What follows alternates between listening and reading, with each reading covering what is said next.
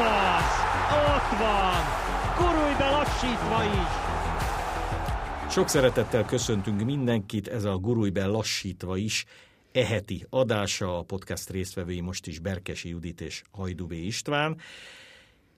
És elértük azt a történelmi pillanatot a Magyar Labdarúgó Bajnokság 2020-21-es idényében, hogy minden csapatnak ugyanannyi mérkőzése van, minden csapat 17 meccsen van túl. Ugye a múlt héten teljes fordulót rendeztek, szerdán pedig pótolták a Kisvárda-Fehérvár, illetőleg a Budafok-Ferencváros mérkőzéseket. És ugye az volt a kérdés a januári rajt előtt, hogy a Fradi egy Diósgyőr elleni győzelemmel 12 pontra is növelheti az előnyt, aztán a kérdés szerdán délután már úgy fogalmazódott meg, hogy lehet ez akár 4 pont is, ám végül ugye 10 pont lett ebből, hiszen a Fehérvár miután gyönyörű játékkal megverte az Újpestet, utána kikapott Kisvárdán, a Ferencváros pedig miután kikapott a Diósgyőrtől, játszott egy döntetlent a Puskás Akadémiával, végül is magabiztos játékkal nyert Budafokon. Ez egyben azt is jelenti, hogy túl féltávon, hiszen 33 forduló van összesen, a Budafok és a Diósgyőr áll kiesést jelentő helyen, és ha most lenne vége a bajnokságnak, akkor az első lenne a Ferencváros, második a Fehérvár, és harmadik a Kisvárda. Mi a legnagyobb meglepetés neked ebben az egész tabellában? Annyit még hadd tegyünk hozzá, hogy a 7. Zalaegerszeg és a 8. Mezőkövesd 2 győzelemre van a dobogótól, és 2 győzelemre van a kieséstől is. Igen, igazából ezek azt erősítik meg, amiket az előző években is tapasztaltunk, vagy alapvetően a 12 csapatos NB1-ben szerintem. Tehát ugye tényleg lehetett volna, hogyha a Fradi esetleg kikap, és a Vidi pedig megnyeri a Kisvárda elleni meccsét szerdán, 4 pont csak a két együttes között. Ami után azt gondolom, hogy akkor újra föl lehetett volna tenni azt a kérdést, amit ti is feszegettetek a Gól 2-ben a héten, hogy elkezdődhet-e egy új harc az aranyéremért. Most nem tenném föl neked ezt a kérdést. Minden esetre, ha megnézzük, hogy 10 pont van az első és a második között, és nincs még 2 csapat, amely között ilyen sok lenne, sőt, gyakorlatilag ugye a Fehérvár és a Kisvárda között mindössze 5 pont, és utána 1-1 pontok gyakorlatilag az alsóházban és a kieső zónában is, akkor nem biztos, hogy persze ez a legérdekesebb, de nem biztos, hogy ez a legrelevánsabb kérdés most itt az első osztály küzdelmeiben. Te voltál ott a budafoki meccsen, egyébként nagyon nehéz helyzetben van Csizmadia Csaba csapata, abból a szempontból, hogy nekik volt a legsűrűbb az évzárás, és azért ez azért is, mert ugye ők szívességet tettek, és nekik volt a legsűrűbb a kezdés is az első osztályban, ráadásul elég kemény párosításokkal. Igen, de ugye hát Budafok legalább pozitívunként azt elmondhatja magáról, hogy eltelt 17 forduló, és már a Ferencvárossal mondjuk 2-szer játszott, a Fehérvárral 2-szer játszott, tehát a 2 legnagyobb esélyes. Ugye 10 pontos differenciánál arról beszélni, hogy mennyire szoros a bajnokság, egyelőre szerintem nem érdemes. Főleg azért nem, mert az látható, hogy a Fehérvár, ha jó formában van, tud olyan jól játszani, mint a Ferencváros, ha nincs a legjobb formájában, de nem tud zsinórban. Tehát sorozatban a Fehérvár nem tud jó teljesítményt nyújtani. Igen, ez az egyik legérdekesebb kérdés. Az Újpestet úgy verte meg a Fehérvár, hogy gyakorlatilag ugyanúgy, mint a Budafok-Fradi meccsen, érzésem szerint az Újpest-Fehérvár meccsen is osztálykülönbség volt a 2 csapat között. Tehát amennyivel a Ferencváros jobb volt a Budafoknál, ugye ott csak 3 gól lett a differencia végül, annyival jobb volt a Fehérvár is az Újpestnél. De úgy néz ki, hogy egy Újpest elleni győzelem az nem mérvadó. A Fehérvárról nehéz ugye azt elképzelni az eddigi 17 forduló alapján, hogy zsinórban 6-8-10 mérkőzést nyer majd. A Ferencvárosról meg azt nehéz elképzelni, hogy ez a 10 pont, ez ha 2-szer megverné a Ferencváros a Fehérvárt, akkor még mindig lenne 4 pont, és még mindig a Fradinak el kéne hullajtani 4 pontot, miközben a Fehérvár az összes mérkőzését megnyeri. Ez kevéssé valószínű. Ugye legutóbb, amikor a Ferencváros, azt hiszem 2018 vagy 19 februárjában fordult az a Fradival elő, hogy 2 meccset nem nyert meg zsinórban, utána jött egy 8-as győzelmi sorozat. És igen, Rebrovban nem is volt 2 vereség például egymás így után. Van, és aztán utána a Honvéd ellen kikapott ugyan a Fradi, de akkor már bajnokként lépett pályára. Tehát az egészen más szituáció volt. Úgyhogy nyilván fordulóról fordulóra változhat minden, de ez a 10 pont, ez 3 győzelem meg egy döntetlen. Ez azért sok úgy, hogy már csak 16 fordulóval hátra. Arról nem beszélve, hogy... Viszont, bocsánat, hogyha két szerdai meccset nézzük, azért nem véletlenül van a harmadik helyen a Kisvárda, és azt előre lehetett tudni, hogy a Fehérvárnak nehezebb lesz legyőznie a Kisvárdát, ami nem is sikerült, mint a Fradinak a Budafokot. Kis túlzással majdnem azt mondani, hogy ezen a héten a Kisvárda lehet a mérleg nyelve, hiszen a Kisvárda megvert a Fehérvárt, majd szombaton a Ferencvárossal játszik. Ki gondolta volna, hogy a Ferencváros-Kisvárda meccs az rangadó lesz, és még a Kisvárda is... Hát ugye nemzetközi kupaindulást érő helyen áll úgy, hogy a Kisvárdát is az őszi szezon folyamán azért tépázta rendesen a koronavírus, tépázták a sérülések, most a Fehérvár ellen is egy olyan belső védő kettőst kellett meccs közben kialakítani, akik még soha nem játszottak. Amelyik a pozícióban azért elég nehéz a pótlás. Így van, és ugye a Kisvárda aztán a mérkőzés után be is jelentette, hogy igazolt egy új védőt is, Prenga személyében, aki nyilvánvalóan erősítést jelent. Tehát én azt gondolom, hogy ott Kisvárdán Supka Attiláig valami nagyon jól eltaláltak, mert otthon magabiztosan játszik a Kisvárda, elhullajtott néhány pontot, mert a 6 döntetlenjéből meg lehetett volna. Igen, a góllövés hiányzott egy időben, ugye sok 0-0 lett, vagy olyan döntetlen, amely mérkőzésen. Így van, és úgy áll a Kisvárda 17 fordul után a harmadik helyen, 19-19 a gólkülönbsége. Tehát alig több, mint egy gólos rugott gólátlag, de alig több, mint egy gólos kapott. Igen, a második legkevesebb kapott gól. Ugyanennyit kapott a Fehérvár is. És nullás gólkülönbség, ugye? Igen. Ami az alsóházat illeti, ugye a Diósgyőr hiába verte meg a Ferencváros, ugye a múlt héten beszéltünk arról, hogy olyan játékkal nem biztos, hogy minden ellenfelét megveri, és ugye kikapott attól a Pakstól, amelynek az edzője Bognár György azt mondta, hogy egészen szörnyű mérkőzés volt. Kíváncsi vagyok, hogy visszanézte egyébként, lehet, hogy csak összevágtak neki egy-két jelenetet, de az egész mérkőzést nem. Ugye mondta, hogy ha meg kellene nézni, akkor... Hozzáteszem, hogy annál azért voltak... Sérülést okozna saját magának. Voltak ennél szörnyű mérkőzések is, meg egy győztes meccs után még könnyebben mondja ugyanezt az ember, de hát ami ugye szembetűnő, hogy a Diósgyőr 5 pontra lett így a bentmaradást jelentő helytől, és hogy igen komoly bajba kerülhet az Újpest meg a Honvéd is. Két ellentétes út, abban ugye közös, hogy mind a kettőnél új edző kezdett. Bár az Újpestet és a Diósgyőrt mondod. Nem, most az Újpestet és a Honvédet mondom. Tehát az Újpestnél ugye Őnig elkezdte igen. Az Újpestnél a korszakát egy 5 gólos vereséggel, itt Pisont véglegesítve lett, ugye az őszi szezon végén már ő ült a kispadon, de amíg a Honvédon azt látja az ember, hogy zsinórban jelennek meg a nevek, hogy még kik igazolnak, és hogy erősítik meg a keretet, Újpesten néma csönd van, igen. És ez a keret ugye tavaly is az év végéig nagyon keményen küzdött kiesési gondokkal, és ott Rogán érkezése, meg egy-két szerencsés, de megérdemelt győzelem jelentette a bentmaradást, úgyhogy én szerintem az Újpest szurkolók azért aggódhatnak, mert egyáltalán nem törvényszerű, hogy mondjuk az egyébként kulturáltan játszó és most már gyengébb ellenfelekkel játszó Budafok, vagy a jelentősen megerősített Diósgyőr, az nem előzhette be. Igen, tehát gyakorlatilag a Diósgyőrnél naponta halljuk az új igazolásokat. Az új edzővel azért általában borítékolhat, hogy az új edző új játékosokat is hozhat. Az, hogy ide jön egy vezetőedző, aki egyébként a magyar futball közegét ismeri, ugye Mihály Lőning, aki a Vasassal már korábbi években együtt dolgozott vezetőedzőként, az egy dolog, ami szerintem előny. De az, hogy egy új játékos sincs abban a keretben, amelyben egyébként is el kellene, hiszen azért látszik, hogy nem annyira bő, úgy azért nem könnyű. Úgy azért én azt gondolom, hogy nem könnyű. Ráadásul egy jó formában lévő, vagy éppen nagyon jó napot, emellett egy nagyon jó napot is kifogó Fehérvárral kezdeni sem könnyű. És ráadásul úgy sem, hogy szerintem az egész ősz az majd, hogy nem a lilafehéreknek ráment a betegségre, illetve arra, hogy már ősszel is későn jöttek, egészen későn jöttek az új igazolások, akik mire a csapatba beépültek volna, lebetegedtek, itt gyakorlatilag az egész keret lebetegedett. Tehát igazából én azt, nekem az a kérdés, hogy láttuk-e már egyáltalán az Újpestet arra, hogy mire képes, vagy tényleg ennyire képes, mert most már nem lehet erre fogni, mármint a betegségre, hiszen azért azon már túl vannak, egy felkészülésen is túl vannak, hogy mennyi van ténylegesen ebben az Újpestben.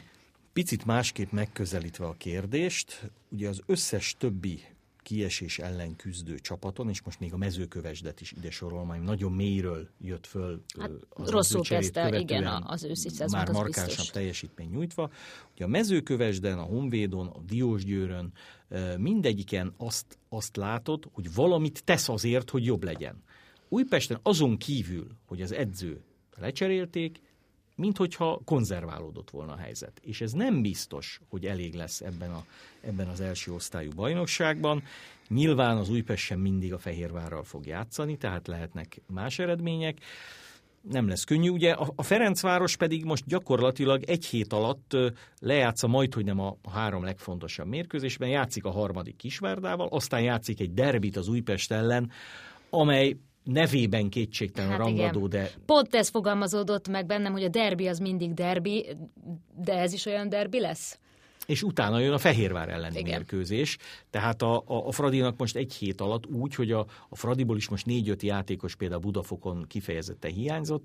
Hát igen, bemutatkozott... Például a Puskás Akadémia ellen is Gera Dániel jobboldali védőt játszott, amikor Botka Endrét le kellett cserélni, mert akkor éppen Lovrencsics Gergő nem volt a keretben, de még a Fradinál is előfordulhat olyan, hogy olyan játékos kénytelen adott pozícióban játszani, aki egyébként nem szokott ott. Így van, viszont ugye a Fradi erejét jelzi egy ilyen budafoki mérkőzésen is, hogy a sajnálatosan megsérült Vali helyére bejött Csontos, egy fiatal játékos, a harmadik meccsén nagyon jól passzolt hátul, szilárdan állt a lábán, és még az édesapja születésnapján megszerezte az első gólját is, és az is érdekes volt, hogy Vingót, az amerikai légióst, az új szerzeményt becserélte Rebrov eredeti posztjára, a jobb hátvéd helyére, és Lovrencsics ment át bal hátvédet, baloldali védőt játszani.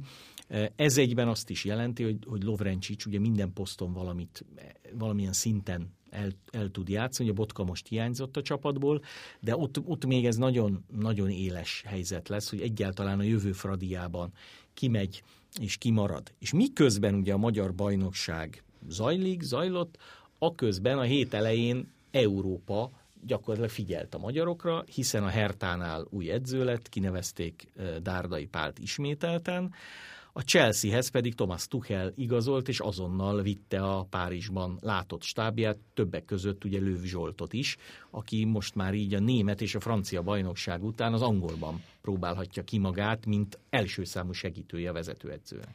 Igen, pont ezen gondolkoztam, mert Dárdai Pál ott marad, ahol eddig volt. De azért Löw Zsoltnak sem lehet könnyű ilyen döntéseket meghozni. Persze ennek van szakmai, anyagi része is, de az ember berendezkedik egy országban, aztán elköltözik egy másikba, ott van a család is, és akkor most valószínűleg elég hirtelen mondták, hogy akkor London, Anglia... De úgy tudom, hogy a család az marad Franciaországban. Valószínűleg ez is egyfajta megoldás, de ez sem könnyű meghozni például egy ilyen döntést. Igen, és hogy a család hol marad, és mennyire távolodik el fizikai értelemben a másodedző jelen esetben, Löw Zsolt. Igen, hát ugye Löw esetében nyilván a kérdés az is lehet előbb-utóbb, hogy vajon sztáredző másodedzője, elismert jobb keze maradjon, vagy egyszer majd ki kell lépni az árnyékból, és szeretne vezetőedző lenni. Én azt gondolom, hogy annál jobb iskola, mint hogy a Bundesligában egy rányik alatt edződsz, majd a Paris Saint-Germainnél, ahol világsztárok, Mbappé, Neymar, Cavani, egész sora, Di Maria, kell, hogy elfogadjon téged. Ezek után idén közben átmész a világ legerősebbnek tartott bajnokságába, a Premier League-be, ahol egy olyan tulajdonos van, Abramovics, amelyik nem 7.-9. helyekben gondolkodik, és ahol egy élő legendát, Lampardot vált az edzői stáb menet közben, és ott kell megállnod a helyed. Én azt hiszem, ez egy olyan iskola, hogyha Löw ott 1-2 évet eltölt, akkor utána bármelyik országban óriási tapasztalatokkal felvértezve lehet edző. A másik emberünk, ugye Dárdai Pál, ő pedig ugye miután a Hertha felnőtt csapatától eljött, és pihenés után visszatért a Hertha utánpótlásába, és onnan lépett újra előre.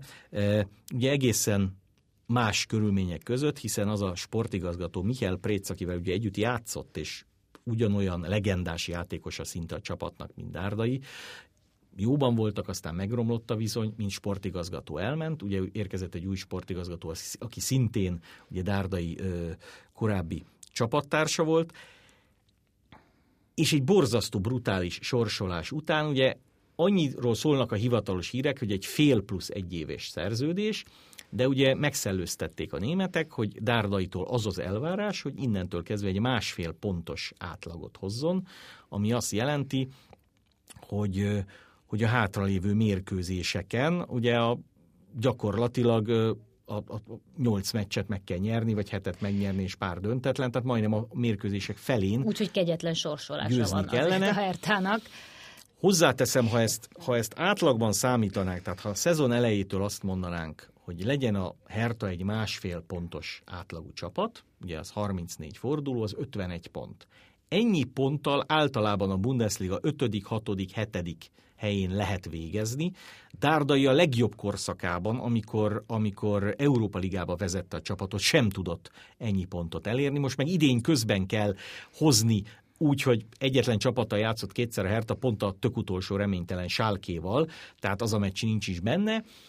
De Pali nagyon bizakodóan nyilatkozott, ugye Frankfurtban lesz majd az első mérkőzés bizakodóan, a hétvégén. Bizakodóan, de azért talán volt olyan megjegyzése is, vagy kommentje ehhez, hogy nem biztos, hogy annyira irigylendő. Legalábbis az, hogy így kellett most neki visszatérnie, az biztos, hogy nehéz dolog. Az, hogy ugye mondhatjuk, hát a csapatot, a klubot minden nagyon-nagyon jól ismer. A játékosok egy részétben viszont nem dolgozott együtt, sőt egy jó részével, és mondhatjuk úgy, hogy nagyobb, hát ezt nem mondanám feltétlenül, hogy sztárok, de nagyobb egyéniségek jöttek, és érdekes, amit mondott, hogy tudja, hát nem focizni kell őket megtanítani, hanem itt most neki mentális feladatai lesznek, és erre van kevés idő, és ez nem is egy olyan egyszerű történet, hogy bemegyek az öltözőbe, és azt mondom, hogy na higgyétek el, hogy tudtok nyerni. Ráadásul ugye elmegy a Frankfurthoz, a Frankfurt azt hiszem 2-szer kapott ki a bajnokságban, a Frankfurtban ki lehet kapni. Majd jön a Bayern München, hát a Bayern Münchentől bármelyik csapat bárhol a világon kikaphat. Hát tavalyi idényben volt, amelyik csapat 7-et kapott, mint a Tottenham. Tehát igazából tényleg a sorsolás sem kedvező, viszont ezek azt gondolom más kvalitású játékosok, mint akikkel Dárdai együtt erről dolgozott. Beszélek. Ráadásul amikor elment, utána kezdett el nagy bevásárlást a Hertha, mármint amikor az első edzői időszaka befejeződött a berlini csapatnál. Igen, tehát ugye amikor Dárdai 2015-ben átvette először a Herthát, az volt a cél, hogy valahogy tartsa benne a csapatot. Szinte megkockáztatom, nézhetetlen, néha unalmas futballal, célfocival, fontos döntetlenek, egygólos győzelmek, stabilitás megvolt. Most ugye ez a pontmennyiség, amit elvárnak tőle, ha igaz ez a hír, ez azt jelenti, hogy itt szemet gyönyörködtető támadójátékot kell játszani, olyat, mint ahova egyébként a Hertha sorolható, hiszen a Bundesligában a Hertha kerete azt hiszem talán a 6. legértékesebb. Igen. De hát ugye nehéz elképzelni, hogy a mélyből indulva ez a Hertha mondjuk az első 6-ba vagy az első 8-ba verekszi magát. Igen, ahogy olvasni lehetett, hogy Dárdai első időszakában 4 év alatt 44 millió euró értékben vett új játékosokat, a klub az elmúlt másfél évben 144. És ugye nyilván ott van, hogy ezt a fél évet megcsinálod, és akkor már okosabb vagy a játékosokkal kapcsán, és egyáltalán biztos, hogy Dárdainak ezek a játékosok kellenek. Tehát most nagyobb lesz hát emlékezzünk rá, hogy milyen óriási vita volt akkor, és elsősorban anyagi akadályi voltak, hogy mondjuk Dzsuzsákot nem tudta odavinni a Hertához Dárdai, mert az el kellett volna adni időben játékosokat. Most azért értékes játékosokkal a mozgástér nyilván nagyobb. Nyilván Dárdai is azt, amit róla mondanak, és egyébként nem felel meg teljesen a valóságnak, hogy csak bekkelni tud, mert ő az ifi csapataival nem ezt játszotta, hanem azzal a kerettel, ami Herthánál rendelkezésére állt, azzal kellett elsősorban a stabil védekezésre alapozni, megmutathatja, hogy mit tud. Én érzésem szerint ez egy kiugrás, ugye Dárdai megtehette volna az elmúlt időszakban, hogy elmegy más Bundesliga csapathoz is, ő maradt a Herthánál. Én azt gondolom az ő mentalitását, meg amikor én beszéltem vele, akkor ez egyértelmű volt, hogy ő azért elsősorban családban gondolkodik. Tehát neki az, hogy az egyik fia, ugye Palkó, hazajött a Fehérvárra, jó kezekben van. A másik fia ott van, ugye az első csapatnál. A harmadik meg jön fölfelé. Én azt hiszem, hogy ő abban gondolkodott, hogy ezt a Herthát majd egyszer átveszi, Précnek akkor mennie kell. Nem biztos, hogy ő 2021. januárjára gondolt, sokkal inkább 2-3 év múlva. De hát ez egy olyan ajánlat, amit nem lehet egy dárdai szintű legendának visszautasítani, hogyha megjön. Biztos, hogy érzelmi kérdés is. Tehát azért, egyértelmű. Ahogy ő kötődik ehhez a klubhoz, és ahogy a klub hozzá, nem véletlenül a szurkolók is, hogy köszöntötték őt egy molinóval a visszatérése alkalmával, és talán lehet, hogy tényleg ez kell, mert futballozni tudnak azok a játékosok. Plusz ugye ott van, hogyha ez a projekt esetleg nem sikerülne, ő akkor is ott maradhat Berlinben, mint utánpótlásedző, akkor is egyengetheti a saját gyermekei útját. Úgyhogy, ahogy Lothar Matthäus mondta, ez egy kiváló és a leglogikusabb döntés. Nem mindenki értett azonban ezzel egyet. Igen, hiszen Toni és Félix Kroosnak is van podcast műsora. Ugye az egyik őjük ismertebb labdarúgó, de a másik őjük is a Bundesligában szerepelt, most a másodosztályban játszik, és éppen ő mondta azt, hogy ő egyfajta visszalépésnek tartja azt, hogy egy olyan edző érkezik, aki a múltból jön, aki már távozott, és 1,5-2 év után tér vissza. Én ezt akkor érezném annak, ha ugyanazokhoz a játékosokhoz érkezne. Tehát ha azt mondjuk, hogy itt van ez a játékos keret, ezzel ez az edző ennyit tudott elérni, ami egyébként nem kevés, mert stabil középcsapat lett a Hertha, Európa Liga induló lett a Hertha, és aztán az utolsó évében is Dárdainak, bár ott voltak döccenők, de simán benn maradt. Ha ugyanezekhez a játékosokhoz visszahozott évekkel később ugyanazt az edzőt, akkor ez lehet visszalépés. De ha egy teljesen nem más csapathoz... Nem biztos, hogy visszalépés, hogy nem előremutató valami ilyesmi. Én azt gondolom, hogyha Dárdai itt sikert arat, akkor az fog kiderülni, hogy nem benne volt akkor sem a hiba, hiszen azért itt olyan edzők, mint Jürgen Klinsmann vagy Bruno Labbadia próbálkoztak többek között. Igen, itt 4 edzőt elfogyasztotta klub, a csapat, nem tudom, az elmúlt 2 évben valamiért nem igazán ment.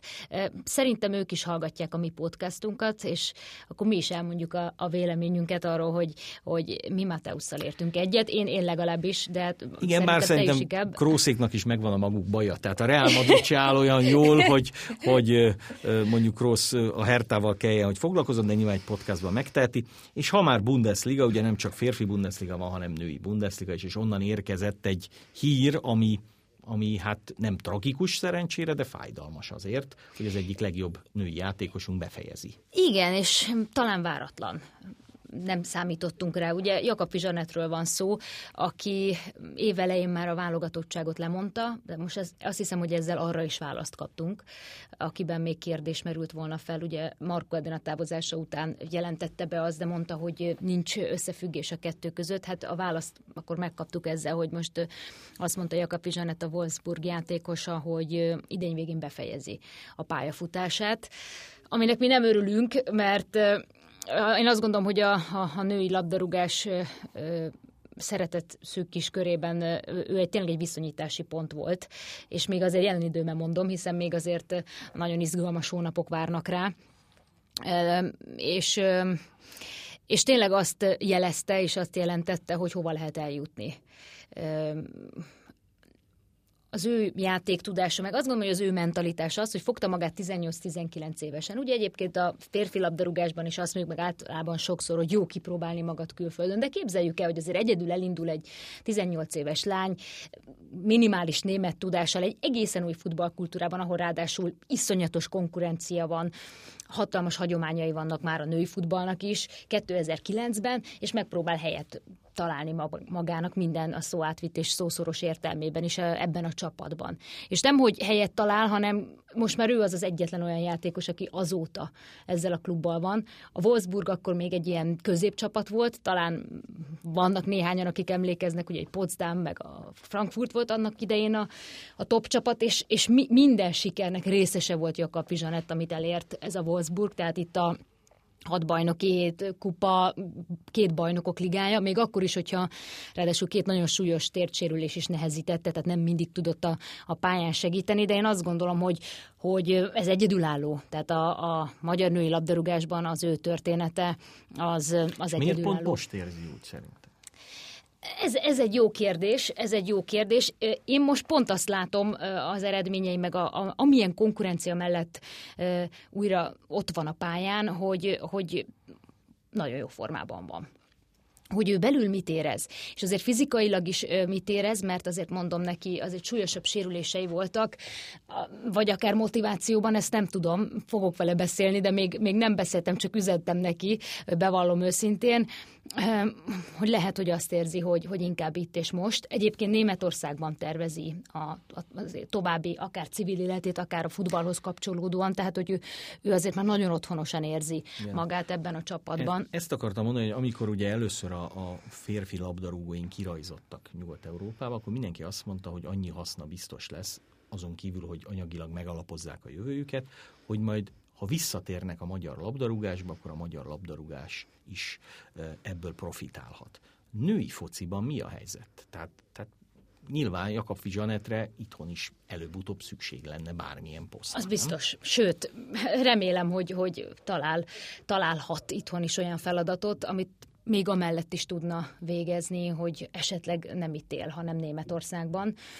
Vagy akár ahogy Dárdai Pálék vagy Löw Zsolték segítik szakmai meglátásaikkal a férfi labdarúgást. Én azt gondolom, hogy Zsani mindenképpen tudja a tapasztalataival, azzal a mentalitással, amivel ő ezt hát 2009-től volt, vagy van kint Németországban, ezt elérte, tehát meg lesz neki a helye. Lehet, hogy ő még nem gondolkozik ebben, vagy még lehet, hogy csak a kint életét tervezgeti, de hogy az itthoni szakemberek és a vele együtt dolgozók már gondolkoznak abban, hogy ugyanebben, amit te feltettél kérdést, abban biztos vagyok, és lesz erre hamarosan válasz. Hát mára ennyit a labdarúgásról, lehet, hogy egy kicsit ilyen keserédes lett a vége, de hát a búcsú az mindig szomorú, és a jövő héten már egy héttel megint okosabbak leszünk, mind a magyar, mind a nemzetközi labdarúgást figyelve, úgyhogy hajrá mindenkinek, aki a futballban dolgozik. Köszönjük szépen, hogy velünk tartottatok. Köszönjük szépen.